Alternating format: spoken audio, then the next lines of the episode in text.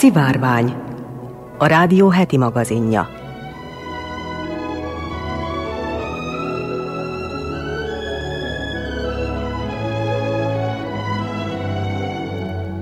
Köszöntöm a Szivárvány hallgatóit, Molnár Eleonóra vagyok, színes magazin műsorunk szerkesztője.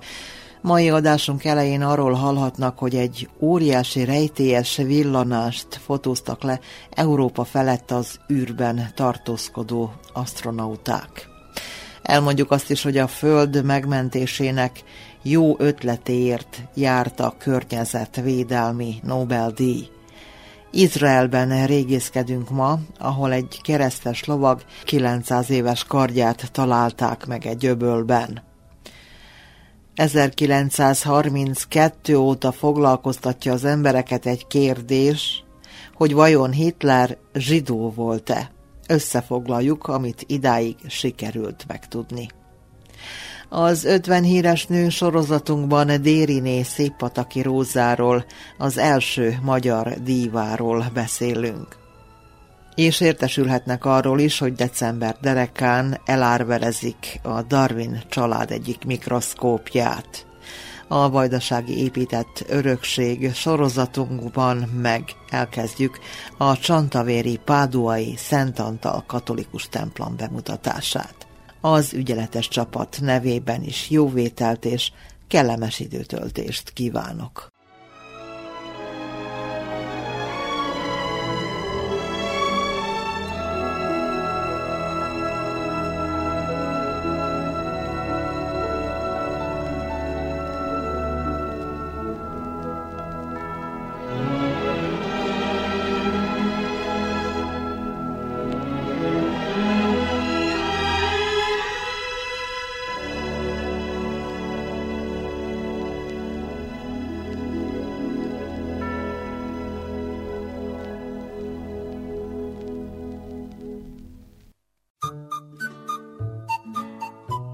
Ez az Újvidéki Rádió heti színes magazin műsora, a Szivárvány.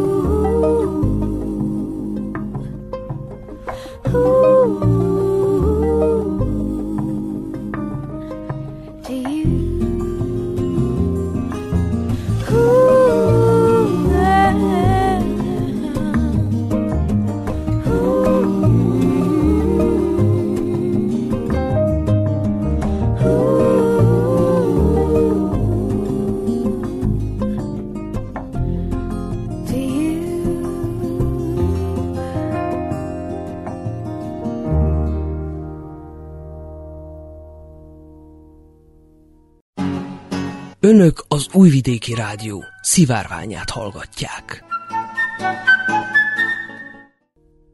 Október 8-án egy francia astronauta valami egészen különös, már-már túlviláginak mondható jelenséget rögzített a nemzetközi űrállomásról. A hosszú záridős fotón jól kivehető, hogy Európa felett valami fényes, kék villanás jelent meg, olyan, mintha egy hatalmas nukleáris bomba robbant volna az öreg kontinensen. A legtöbb földön tartózkodó ember ugyanakkor semmi különöset nem vett észre a kérdéses időpontban. Mi lehetett ez a hatalmas villanás? A felső légkörben zajló, látványosabb villanások már régóta a csillagászok és az űrhajósok érdeklődésének középpontjában vannak, ezeket általában igyekeznek egzotikus nevekkel ellátni. Közéjük tartoznak a kék nyalábok, a vörös lidércek, valamint a gyűrű lidércek. A vörös lidércek rövid életű felvillanások közé tartozó fényjelenségek. Kizárólag viharfelők felett keletkeznek, nagyobb villámkisülések után. A színe után nevezik vörösnek, a lidérc pedig a népi hiedelmekből ered. A kéknyalábok abban különböznek a vörös lidérctől, hogy közvetlenül a viharfelő tetejéről indulnak ki, és gyakran keskeny tölcsért formáznak 20-40 kilométeres magasságban. Többnyire fényesebbek, mint a vörös lidércek és kék színűek. A gyűrű lidércek általában közel 400 km átmérőjű, elmosódott, lapos formájú légköri fényjelenségek, és az ionoszférában fordulnak elő körülbelül 100 kilométeres magasságban. Peszket szerint a felvételen látható jelenség is az úgynevezett tranziens fényes események közé tartozik, valószínűleg egy kék nyaláb, bár formája eltér a megszokottakétól. A repülőgép pilóták már jóval korábban találkoztak hasonló villanásokkal, a jelenséget tudományosan azonban csak a közelmúltban kezdték alaposabban tanulmányozni. Időközben kiderült, hogy a kék nyalábok, vörös lidércek, gyűrű lidércek nem pusztán látványosak, de a klímát is befolyásolhatják. A vizsgálatokat megnehezíti, hogy a felső légköri fényjelenségek a Földről csak nehezen vagy egyáltalán nem láthatók, a megfigyelések adatok általában a nemzetközi űrállomásról származnak. A Nature magazin egyik 2021-es számában publikált kutatásban például sikerült műszerekkel dokumentálni a villanásokkal járó elektromágneses hullámokat is. Ezek az új légköri felfedezések lenyűgözőek, és megmutatják, hogy sok mindent kell még megtudnunk a világegyetem működéséről, írta egy korábbi közleményében Astrid Orr, az Európai űrügynökség munkatársa.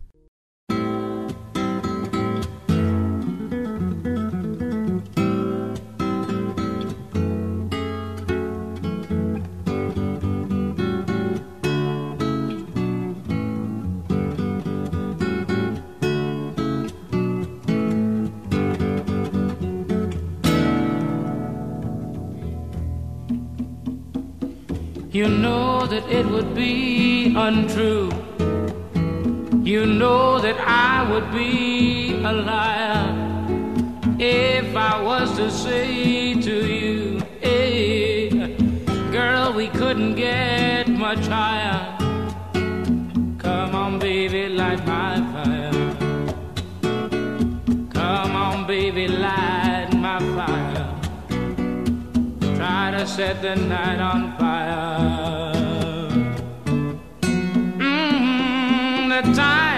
Hesitation's through. There's no time to wallow in the mire. Darling, we could only lose, and our love become a funeral pyre. Come on, baby, light my fire. Come on, baby, light my fire. Try to set the night on fire.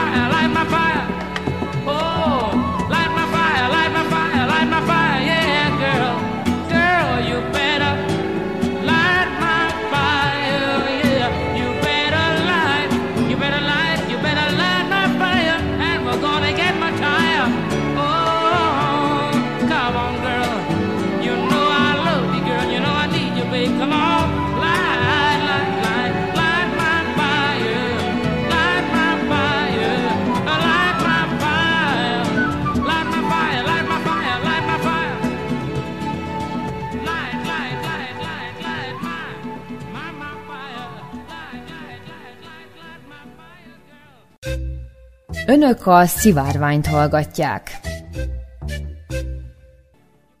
kosztarikai, indiai és bahamai projekt is volt a most első ízben átadott Earthshot Prize nyertesei között. A Vilmos Cambridge-i herceg által tavaly alapított környezetvédelmi Nobel-díjként is emlegetett elismerést öt kategóriában osztották ki Londonban. Az Earthshot Prize elnevezése a Moonshot kifejezésből született, amely az Egyesült Államok 1960-as évekbeli törekvésére utalt, hogy eljuttassák az első embert a Holdra. Az alapítók szerint most hasonlóan széleskörű összefogásra van szükség az égető környezetvédelmi problémák megoldására. A szervezők az éghajlatot, az óceánokat, a légszennyezést, a hulladékkezelést és a biológiai sokféleséget érintő problémákra várnak olyan megoldási javaslatokat, amelyek segíthetik a bolygó regenerálódását 2030-ig. A díjra magánemberek, közösségek, tudósok, aktivisták, közgazdászok, kormányok, bankok, vállalkozások, városok és egész országok is pályázhatnak. Az öt kategória díjazottjait a 15 jelöltre szűkített listáról egy zsűri választotta ki, amelynek munkájában David Attenborough természettudós, Kate Blanchett színésznő és Shakira kolumbiai énekesnő is részt vett. A természetvédelmi és helyreállítási kategória díját Kosztarika nyerte. A dél-amerikai ország egykor erdőségeinek nagy részét kiirtotta, de mára megduplázta a fák számát. A győztes programjának lényege, hogy fizetnek a helyi lakosoknak a természetes ökoszisztémák helyreállításáért, valamint újjáélesztik az őserdőket. A levegő megtisztításáért odaítél díjat az indiai Takachar vállalat kapta egy olyan hordozható gép elkészítéséért, amely a mezőgazdasági hulladékot műtrágyává alakítja, és ezzel elkerülhetővé teszi, hogy a gazdák felégessék földjeiket, ami egyéb károk mellett légszennyezést okoz. Az óceánok újjáélesztésének díját a bahamai Coral Vita projekt nyert el, amely egy új módszerrel segít a világ haldokló korallzátonyainak helyreállításában. A módszert két barát fejlesztette ki a Bahamákon, speciális tartályokban nevelik a korallokat az elpusztult korallok pótlására, az újak így ötvenszer gyorsabban nőnek, mint a természetben. A pazarlásmentes világ építéséért járó díjat az olaszországi Milánó kapta egy olyan programért, amelyben összegyűjtik a fel nem használt ételt és rászorulók között osztják szét. A kezdeményezéssel jelentősen csökkent a városban kidobott élelmiszer mennyisége, és egyúttal az éhezés problémáját is tudták kezelni. Az éghajlatváltozásra megoldást kereső projektumok közül egy taiföldi német-olasz tervet jutalmaztak. Az AM elektrolizer megújuló energiával bontja a vizet hidrogénre és oxigénre a hidrogén előállítása céljából, ami azért előrelépés, mert ehhez általában fosszilis tüzelőanyagokat használtak eddig. Fogytán az idő, egy évtized nem tűnik elegendőnek, de az emberiség már korábban is képes volt megoldani megoldhatatlannak tűnő dolgokat, mondta Vilmos Herceg, aki a diátadón arról beszélt, hogy a következő tíz év döntő évtized lesz a bolygónk számára. A napokban Vilmos Herceg azt szorgalmazta, hogy a világ vezető elméi az űrturizmus fejlesztése helyett inkább a föld megmentésére összpontosítsanak. Önök az Újvidéki Rádió szivárványát hallgatják.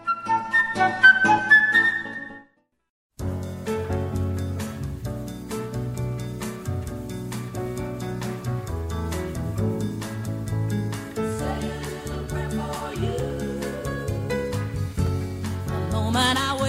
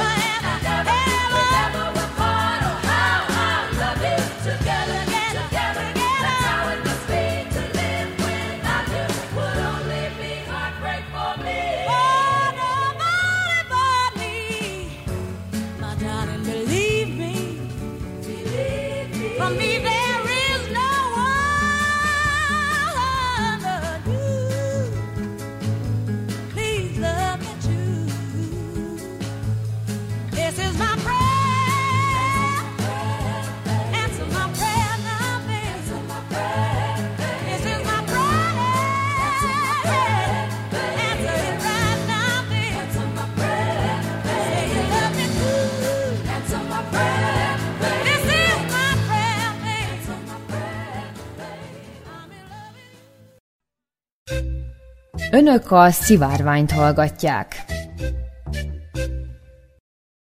Egy keresztes lovag 900 éve tengerbe ejtett kardját találta meg egy izraeli amatőr búvár Haifa tengerparti város közelében. Jelentette a Jediót Aronot című újság hírportálja a minap. Az izraeli régészeti hatóság szerint a kard megtalálásának helye a Haifától délre fekvő öböl már a keresztes hadjáratok korában, a 11.-14. században is kikötőként szolgálhatott.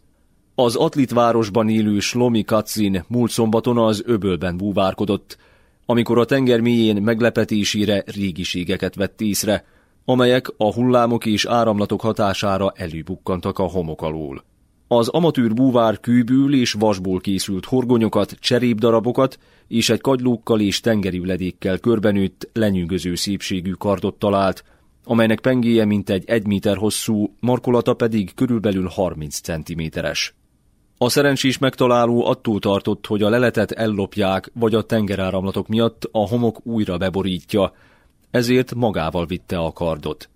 Később felhívta az izraeli régészeti hatóság bűntény megelőzési egységét, és beszámolt a tárgyról. Vasárnap átadta a kardot a régészeti hatóságnak, ahol átvehette a kiváló állampolgárnak járó elismerő oklevelet a lelet átadásáért. Gyönyörű és ritka darab ez a tökéletes állapotban megőrződött kard, amely valószínűleg egy keresztes lovagé volt, mint egy 900 évvel ezelőtt, mondta Nir Distelfeld, a régészeti hatóság szakértője a lapnak. A Kármelhegy alatti partszakaszon számos természetes öböl található, amelyekbe vihar idején behúzódhattak az ősi hajók. A nagyobb öblök körül egész települések ősi kikötővárosok alakultak ki, mint például Dor és Atlit, emlékeztetett Kobi Sarvit, az izraeli régészeti hatóság tengeri régészeti osztályának igazgatója. A kikötést biztosító helyek az idők során mindig vonzották a kereskedelmi hajókat, amelyek rengeteg régészeti nyomot hagytak maguk után. A most talált kard is ezek egyike, magyarázta. Az öblöt már régóta figyelik a régészek, mert korábban is találtak benne ókori tárgyakat, de nagyon nehéz kutatni, mert a tengerfenéki homok mozgásától függően hol felbukkannak, hol pedig eltűnnek a tengerbe esett tárgyak. Izraelben az utóbbi években egyre népszerűbb a tengeri úszás és az amatőr búvárkodás, így egyre több lelet kerül napvilágra. Ezt az öblöt már négyezer évvel ezelőtt a késő bronzkorban is kikötésre használták a korábban előkerült emlékek alapján, és most a kard révén bebizonyosodott, hogy egészen 900 évvel ezelőttig használatban lehetett, tette hozzá Sárvit. Az izraeli régészeti hatóság laboratóriumában a restaurátorok megtisztítják, majd a régészek megvizsgálják a kardot, amely később a nagy közönség elé kerülhet.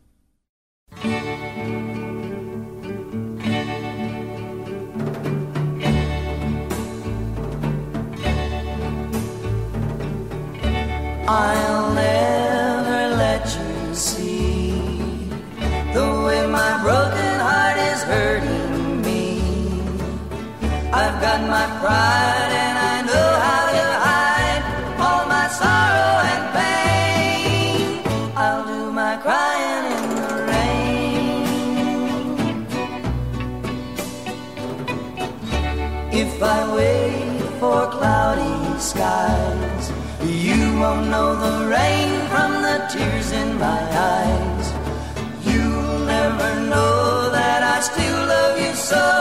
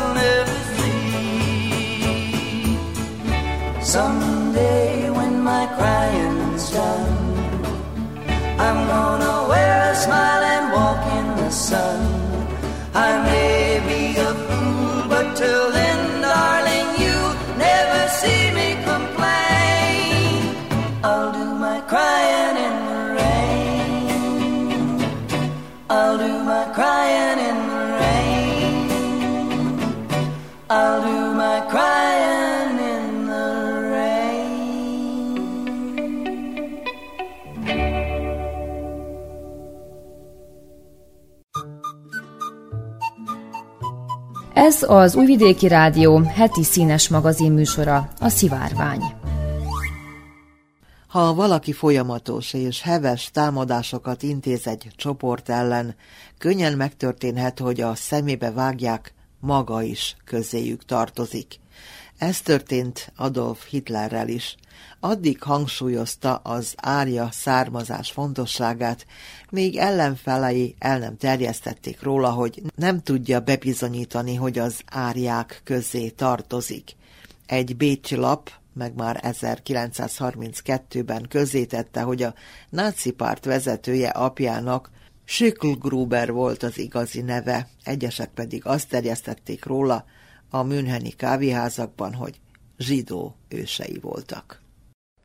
A legendát Hans Frank Lengyelország nem anektált részének egykori főkormányzója öntette végleges formába, amikor Nürnbergi cellájában kivégzése előtt lediktálta emlékiratait. Azt állította, hogy Hitler 1930 végén megbízta őt azzal, hogy nézzen utána családja történetének. Egyik unokaöccse ugyanis állítólag azzal fenyegette meg, hogy közzé fogja tenni, hogy a Führer igazi nagyapja egy Leopold Frankenberger nevű gráci zsidó kereskedő volt. Hitler apai nagyanyja Maria Anna Schicklgruber ugyanis ennek a kereskedőnek a szakácsnője volt. Gyermekét a munkaadója nemzette veles, a család még éveken át támogatta anyagilag az asszonyt. Hans Frank még azt is elmesélte, hogyan magyarázta meg Hitler a történteket, miszerint a nagyanyja csak megtévesztette Frankenbergert, mert pénzre volt szüksége, s ezért elhitette vele, hogy ő a gyermeke apja. Mindez nagyon hihetően hangzik, a történet mégis több valótlan elemre épül. Az 1830-as években, amikor a viszonyra sor kerülhetett, zsidók nem telepedhettek le Grácsban. A történészeknek nem csak a Stájer fővárosban, de egész Stájerországban sem sikerült Frankenberger nevű zsidó családot találniuk. Semmi bizonyíték sincs arra sem, hogy Hitler nagyanyja egyáltalán járt valaha Grácsban. Így azután, hogy ki volt a nagyapa, ezt nem tudjuk teljesen bizonyossággal megállapítani. Csak annyi biztos, hogy Hitler származásának története több megalázott, kihasznált és fiatalon elhunyt asszony életének története. Apai nagyanyja Maria Anna Schicklgruber 11 gyermekes, szegény paraszti családból származott. 1837-ben az alsó ausztriai Stronnes nevű aprócska faluban meglehetősen idős korában, 42 évesen és házasságon kívül adott életet gyermekének, Aloiznak, Hitler apjának. Öt év múlva hozzáment egy 50 éves Molnár segédhez, a Spital nevű faluból származó Johann Georg Hitlerhez. Később oly hírhetté vált családnév egyszerűen kisbirtokost jelent. 1847-ben 52 éves korában az asszony meghalt, s azután férjének öccse Johann Nepomuk Hitler nevelte fel a fiút. Alois Schicklgruber kitanulta a cipészmesterséget, majd olyan sikeresen kapaszkodott fel a társadalmi ranglétrán, hogy 1875-ben megkapta a felső ausztriai Braunau am Inn város egyik vámtiszti állását. Egy év múlva Johann Nepomuk Hitler három tanúval együtt felkeresett egy ügyvédi hivatalt, s azt a vallomást tette, hogy Aloiznak az ő 19 éve halott bátyja volt az apja. Örökösévi is megtette azzal a feltétellel, hogy felveszi a nevét. Nem egészen világos, hogy bátyja Johann Georg miért nem ismert el fiának Aloiszt a házasság kötés idején. Könnyen lehet, hogy Johann Nepomuk mindössze az adóját próbálta csökkenteni azzal, hogy az általa nevelt fiút örökösévé nyilvánítja. Az illetékes plébános erre átjavította az egyházközségi jegyzékben Alois vezetéknevét Schicklgruberről Hitlerre, a kisbirtokost jelentő Hitler név rövidebb és kevésbé parasztos változatára. Ezzel nagy szívességet tett a majdani Führernek, hiszen a Heil Schicklgruber köszöntés jóval kevésbé lett volna hatásos. Kevés férfinak volt oly zavaros magánélete, mint Hitler apjának. Alois Hitlernek 1869-ben, 32 éves korában született egy Terezia nevű törvénytelen lánya, a 25 éves Tekla Pence-től.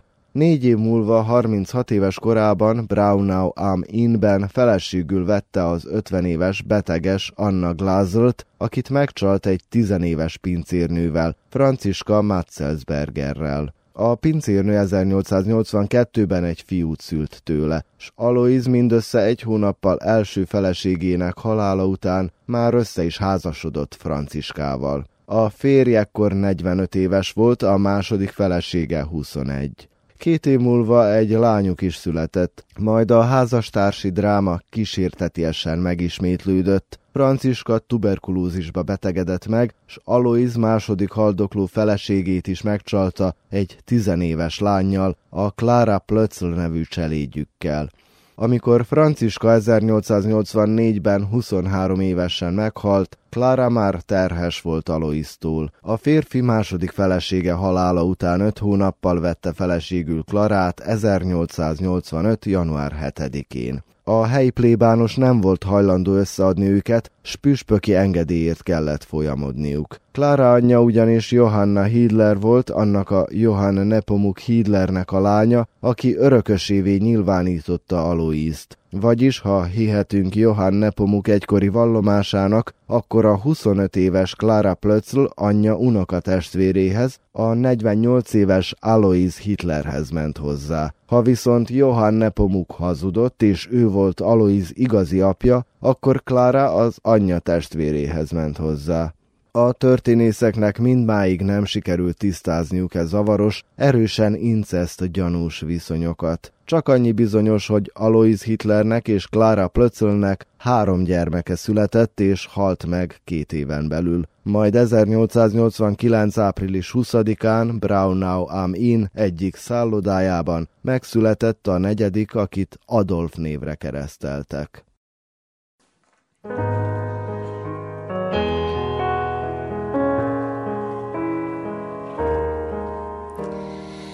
你想，你想有多爱。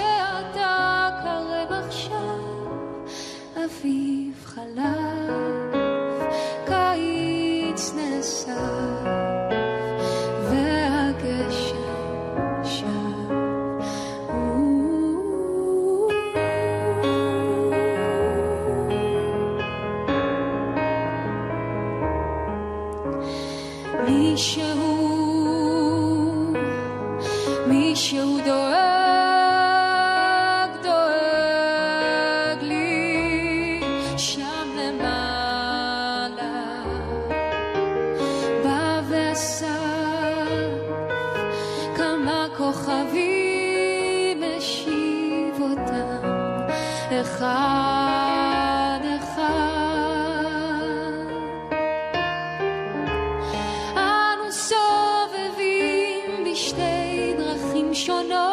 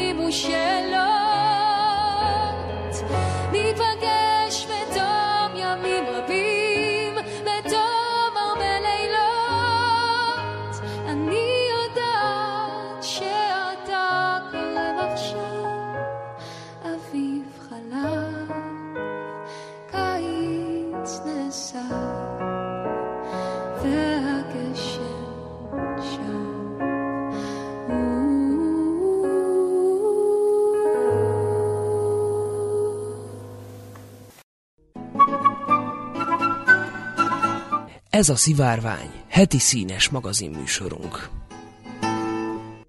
Dériné Széppataki Róza volt az első magyar díva. Magyarország hivatalos nyelve sokáig a latin, majd később a német volt. A magyar nyelven előadó vándor, színészek a magyar függetlenség és nemzeti büszkeség harcosai voltak. A mozgalom legnagyobb sztárja pedig egy aprócska, vöröshajú, szeplős színésznő, akit az egész nemzet imádott.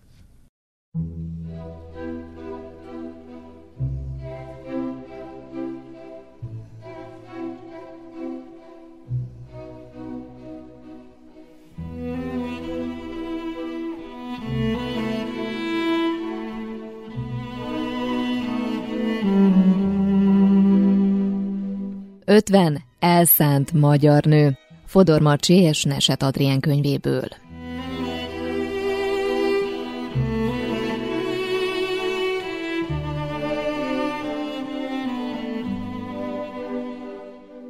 'Dériné Széppataki Róza. Született 1793-ban, meghalt 1872-ben. A kis Széppataki Róza 11 éves volt, amikor Pesten bekopogott egy színház igazgató ajtaján, és elrebegte a kívánságát, színésznő szeretne lenni. A direktor azonban hazaküldte, hogy előbb szerezze meg a szülei beleegyezését. De arra nem sok esély volt. Rózát özvegy édesanyja német nyelvet és háztartástant tanulni küldte a fővárosba, nem azért, hogy komédiás legyen belőle. Amint kiderült, hogy micsoda butaságot forgat a fejében, az asszony azonnal indult, hogy lányát hazavigye Jászberénybe. Otthon aztán sok büntetéssel és még több pofonnal igyekezett jó útra téríteni, de hiába. Végül másfél évnyi könyörgés után az édesanyja beleegyezett, egy évig kipróbálhatja, milyen a színész élet. Az egy évből aztán 35 lett, Rózából pedig a magyar színjátszás legfényesebb csillaga. Nem csak prózai szerepekben, de énekesnőként is fantasztikus volt, gyakran gitáron kísérte a dalait. A színház Pest épületének lebontása után a társulat vándorolni kezdett az országban. A vándorszínészek élete nem könnyű esőben, hóban utazni, majd hideg istállókban fellépni. De Róza ennek köszönhetően az egész országban ismert lett.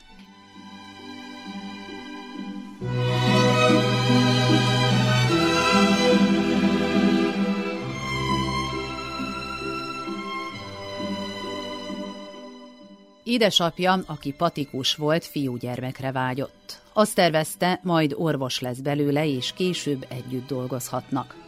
Amikor végül lánya született, nem adta fel a tervét.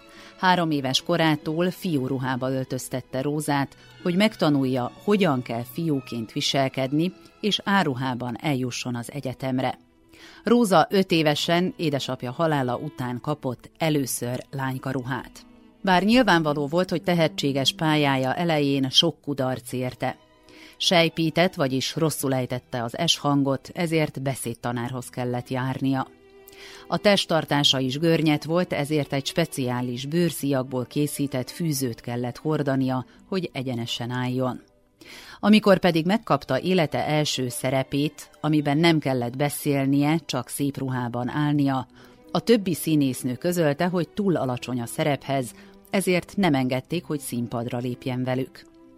Ráadásul élete első igazi szerepében, amikor beszélnie is kellett volna, Annyira megijedt, hogy hátat fordított a közönségnek, és úgy hadarta el a szöveget. Ennyi akadályt látva sokan feladták volna, de Róza elszánt és kitartó volt. Reggeltől estig gyakorolta a szép kiejtést, énektanárhoz járt, hogy csengőbb legyen a hangja, és megtanult olaszul és franciául is, hogy amikor operát énekel, helyes legyen a kiejtése. A Kolozsvári Színház igazgatója egyszer ezer forintot kínált Dériné egyetlen csókjáért. A színésznő felháborodva utasította vissza az ajánlatot, és azonnal felmondott. A társulat egy emberként mellé állt, az igazgatót kirúgták, Dérinét pedig visszahívták.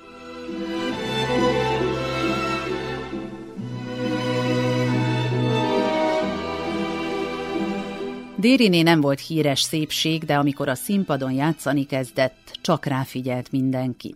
Ráadásul fantasztikus érzéke volt a divathoz. A színésznőknek akkoriban saját maguknak kellett megvenniük a jelmezeiket, amit a színpadon viseltek, és Dériné egy-egy előadás alatt olykor 10-15 alkalommal is ruhát cserélt.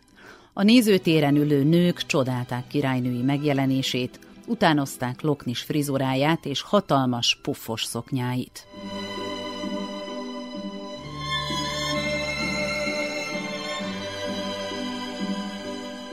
Béri József közepes tehetségű színész volt, aki rögtön beleszeretett a vörös hajú rózába.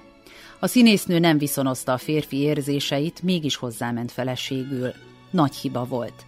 Déri nem volt jó férj, elvette a felesége fizetését, és azt is meg akarta neki tiltani, hogy színpadra lépjen. Amikor erre Dériné nem volt hajlandó, külön költöztek, és 18 évig nem is találkoztak.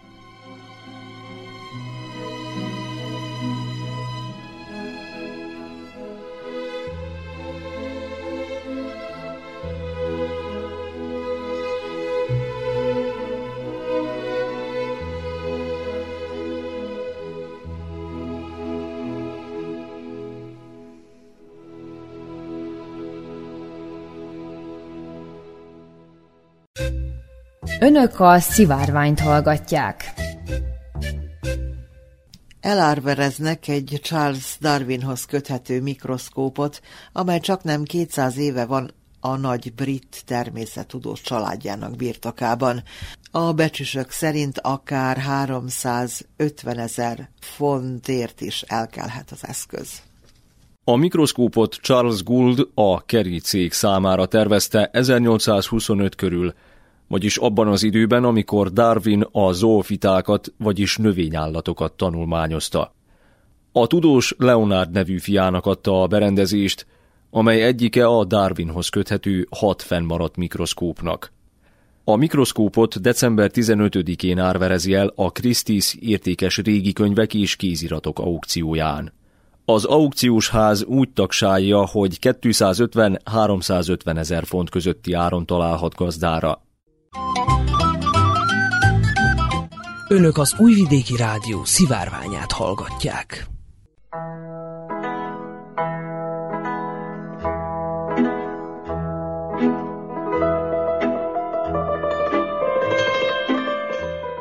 Vajdaság kuriózumai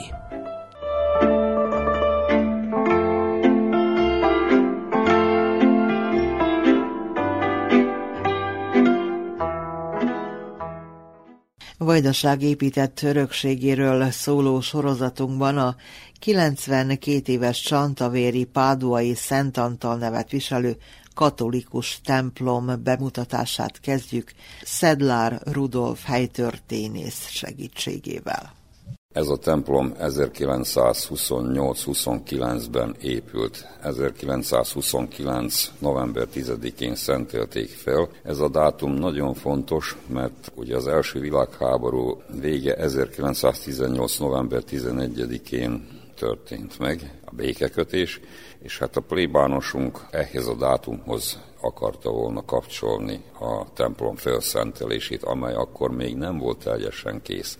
A régi templomot azért kellett lebontani, mert Takás Gáspár boldogult plébános 1917-ben került ide Csantavérre, és nagyon jó képezett plébános volt, vagyis hát pap, aki a kalocsai jezsuitáknál tanult, és mivel jó volt a beszéde, ezért a, az emberek egyre jobban jöttek a templomba, és hallgatni, hallani akarták őt. A régi templom egy kis neobarok stílusú templom volt, eléggé lepusztulóban volt, és hát szűkösnek bizonyult a hívők számára. Gyarapodott a hívő közösség, annál is inkább, mert a csantavér javarésze, férfiaknak javarésze a háborúban volt, és a, az itt maradottak pedig hát kétségbe voltak esve, hogy mi lesz a háborúnak a kimenetele. Másfelől, ahogy múlt az idő, a plébános nagyon jól tudott prédikálni, nagyon jól tudott beszélni, és szívhez szólóan beszélt a, a hívekhez.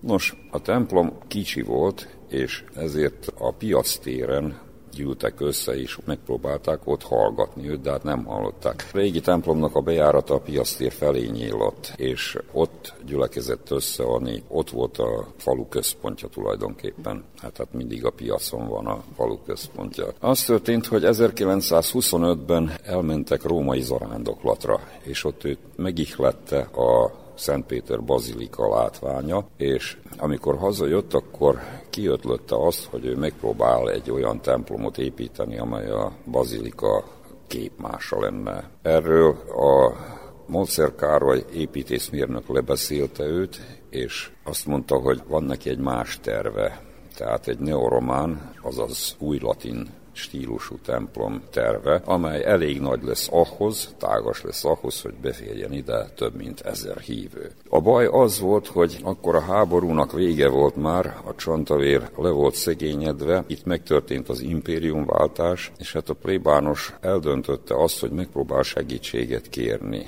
Egy küldöttséggel leutazott Belgrádba, és a minisztérium beleegyezett, hogy tehát a szerb minisztérium beleegyezett abba, hogy adnak kölcsönt neki. Azzal a feltétellel, hogy Csantavéren minden polgár, aki földdel rendelkezik, az köteles lesz egy holt föld után egy méter mázsra búzát adni. Ez nagyon jól hangzott, csak arra nem számítottak a csantavérjek és a plébános is, hogy a pénz romlani fog, és bekövetkezik a, az úgynevezett világválság, amely miatt tönkre megy a gazdaság. Ezért úgy szólván megháromszorozódott az adósság mennyisége, de ettől függetlenül a nép befizette azt. Elkezdődtek a munkálatok 1928 májusában. Le kellett bontani a régi templomot azt. Azért kellett lebontani, mert a képviselőtestület nem engedte meg, hogy máshol építsenek új templomot. Ugyanis a plébánosnak ez volt a célja, hogy ezt a templomot valahova máshova fogják építeni. Tehát megmarad a régi is, meg akkor lesz egy új? Igen, viszont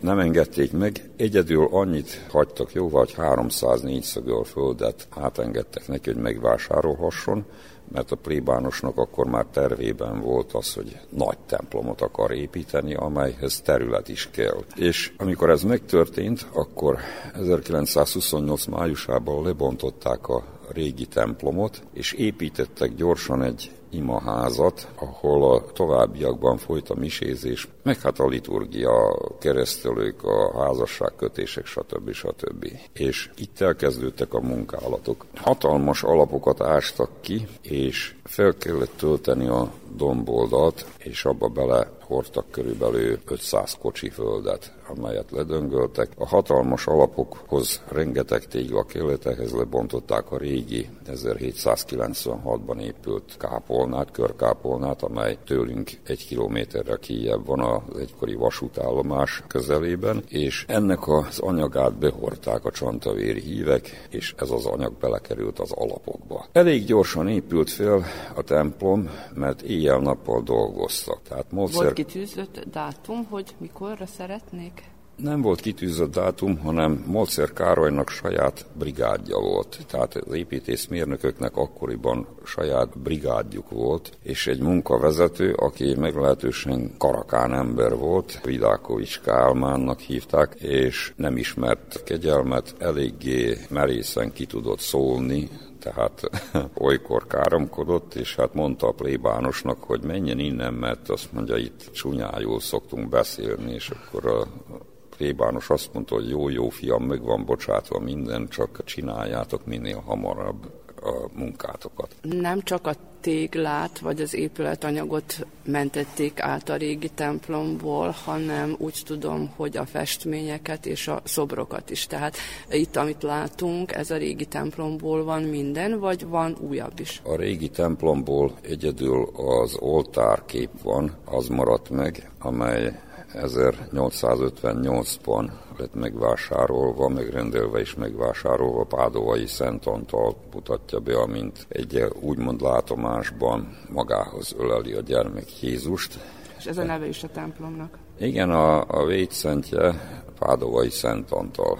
A régi templomból és a körkápolnából titokzatos módon vörös kövek lettek át hordva, ezt vörös márványnak nevezik, de tulajdonképpen nem azok. Aki ide bejön ebbe a templomba, az egy egységes stílust lát ettől a stílustól eltérnek az oltárok. Tehát a főoltár és a két oldaloltár, és azok úgy néznek ki, mintha, ezt szoktam mondani, mintha új ruhára, tehát egy új öltönyre régi anyagból zsebeket varnak ami egyáltalán nem illik oda. Arról van szó, hogy ezeket a vörös köveket a plébános átmenekítette. A halála után megsemmisítették a levéltárat, ami nagy veszteség volt, tehát egy nagy érvágás volt Csantavér történetében, és akkor ki kellett nyomozni, hogy mi volt az a titok, amit plébános ismert és tudott. Hát ezek a vörös kövek a középkori csantavéri falusi templomból származtak. A középkori templom, tehát a hunyadiak idejében épült templom téglából épült, amelynek az anyagát elhordták, és kis hián ez történt Arason is, az ottani puszta templommal, viszont a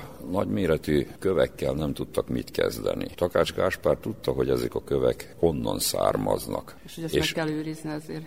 Igen, a régi lebontott körkápolna tégláját belehelyezte az alapokba, és ő mindent a régi alapokra szeretett volna építeni, nem csak anyagilag, nem, nem csak a templom épülete szempontjából, hanem, hanem a hitvilágában is. Tehát a a régi katolikus hagyományokra építette fel a, a hívek életét mondhatnám így. Nos, az történt, hogy a, a vörös kövekből építette meg az oltárokat. Én többször leszedettem a, az oltártakarókat, és hát megnéztem, hogy és úgy néz ki, mintha találomra lenne összerakva az egész. Tehát ez a darab ide pászol, az a darab oda pászol, rakjuk ezt így, úgy, amúgy, és a hiányzó részeket pedig vörös kő malterral kipótolták. Ez a lefedett, letakart oltárokon nem látszik meg csak akkor, amikor leszedik az oltártakarókat és lecserélik.